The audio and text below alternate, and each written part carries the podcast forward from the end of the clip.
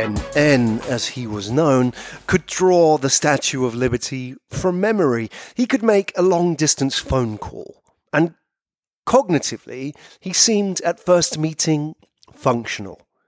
But like many patients of the Toronto neuroscientist Endel Tulving in 1985, NN couldn't recall anything about his personal life. Now, studies to damage of the episodic memory are not new, but Tulving made some remarkable discoveries in the series of cases similar to NN. When asked what he would be doing tomorrow, NN replied, I do not know. Tulving then probed NN to describe his mind state when answering the question, to which NN answered, It's like being in a room with nothing there and having a guy tell you to go find a chair. Through imaging scans, neuroscientists have confirmed Tulving's observations that the areas of the brain we use for memory and imagination are almost identical. Past and present aren't anatomical constructs.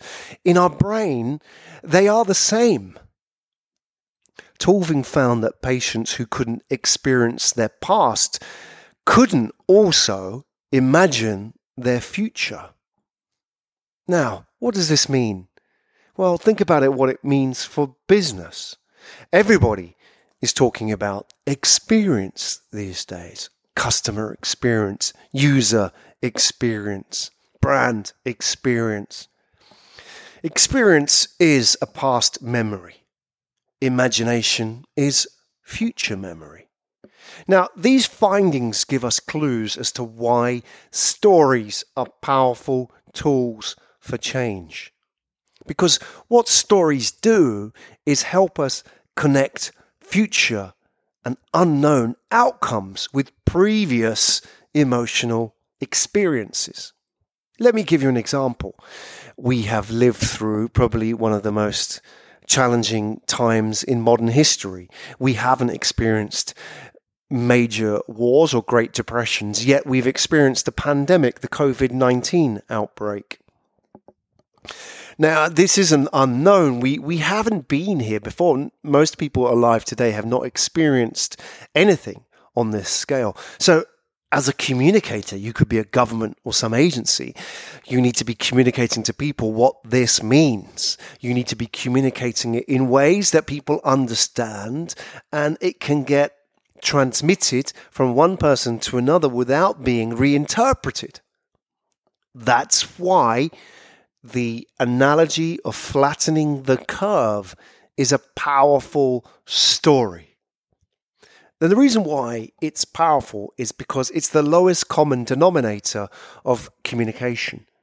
That I can tell you about flattening the curve, and you can tell the news anchor about flattening the curve, and the news anchor can tell a million people, and a million people can tell another million people, and it's still flattening the curve. And that's why every phone call, social media post, any exchange can still contain that story of flattening the curve without it being changed too dramatically from its original intent. That is the lowest common denominator of story. Now, we've all experienced curves. We've all seen a curve at school. We remember them from maths lesson, physics lesson. We've seen curves. We understand the concept of flattening a curve. It means pushing down and squashing the curve. We've experienced it before, and we understand that by squashing it, it doesn't make the curve actually smaller, it just makes it longer. Now, in that behavior, in that action is contained the protocol or the behavioral code that we want people to understand is that by the process of flattening the curve, we're not actually removing COVID 19 and infection. We're effectively spreading it over a longer time frame, which makes it more manageable and in the context of health, public services, that makes the whole process a lot easier for us. And that's simple a curve flattened. And it works because we've experienced it before. Now, think about that is whoever invented the term has reached into our past experience and connected with a concept, an idea, a, an actual experienced item in our memory, and then used that and extrapolated it to a, an unknown future outcome. And that helps us understand the future through past experience. And that's the power of story because it reaches into the past and connects the unknown future with a certain past.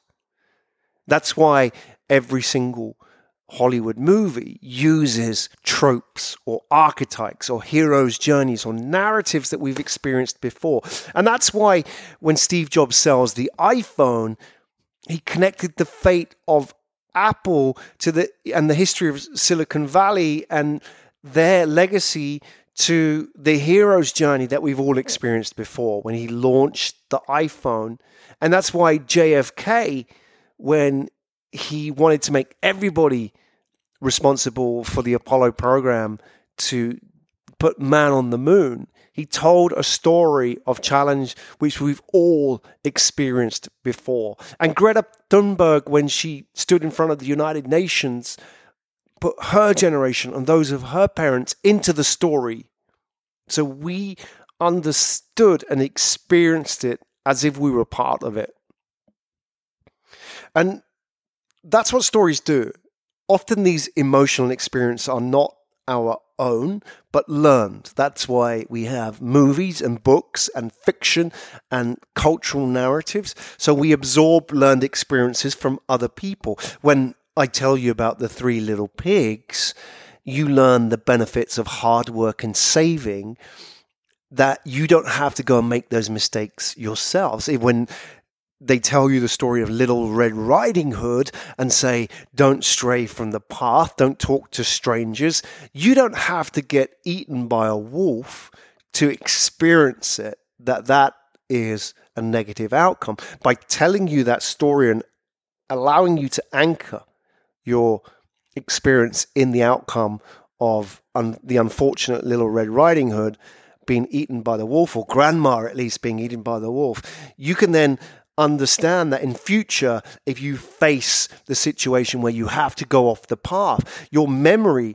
then pulls out this experience of little red riding hood and informs you that this future unknown may have certain consequences such as being eaten or whatever the fear or danger is that we may associate with it.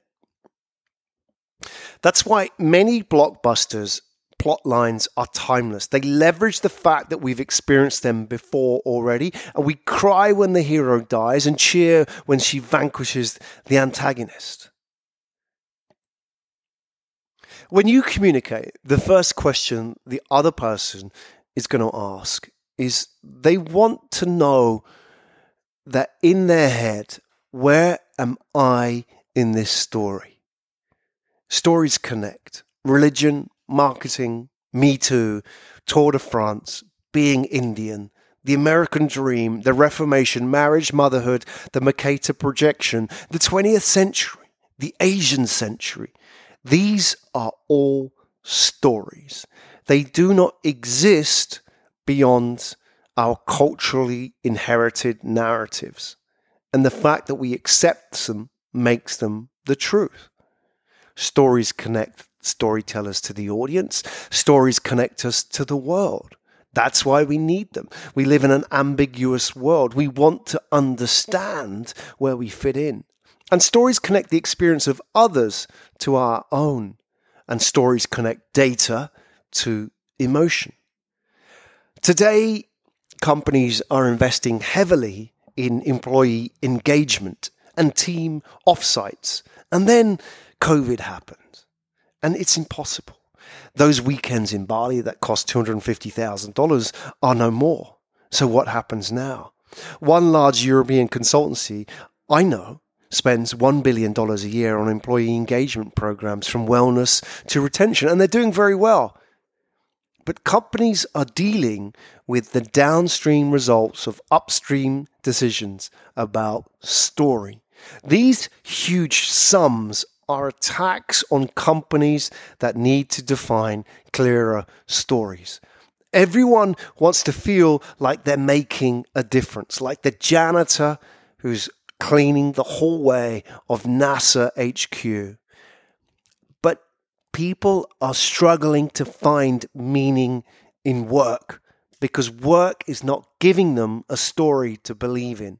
And as a result, they're gamifying the workplace to somehow keep people's interest just above boredom, but just below the employees revolting.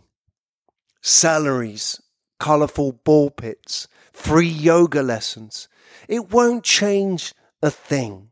These are great, but they won't change the fundamental, sorry, the fundamental underlying sense of connection that a powerful story can create.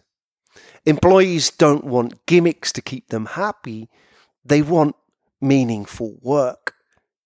Customers don't want gimmicks to make them happy, they want a story that they can belong to. So, what do you do? As a leader, you need to find a story that people can belong to and a story that people can feel part of.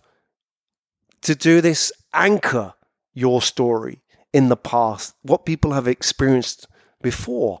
Look at Joseph Campbell's The Hero's Journey, and then look at every single Steve Jobs speech, and you'll find that Steve Jobs must have read the memo on what makes the archetypal Steve, sorry, the archetypal hero's journey, because every presentation is a manifestation of what Joseph Campbell was talking about.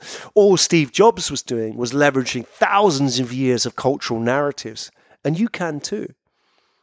So the next time you present, the next time you share a vision, the next time you want to inspire minds, remember that your audience is going to ask this question Where am I in this story?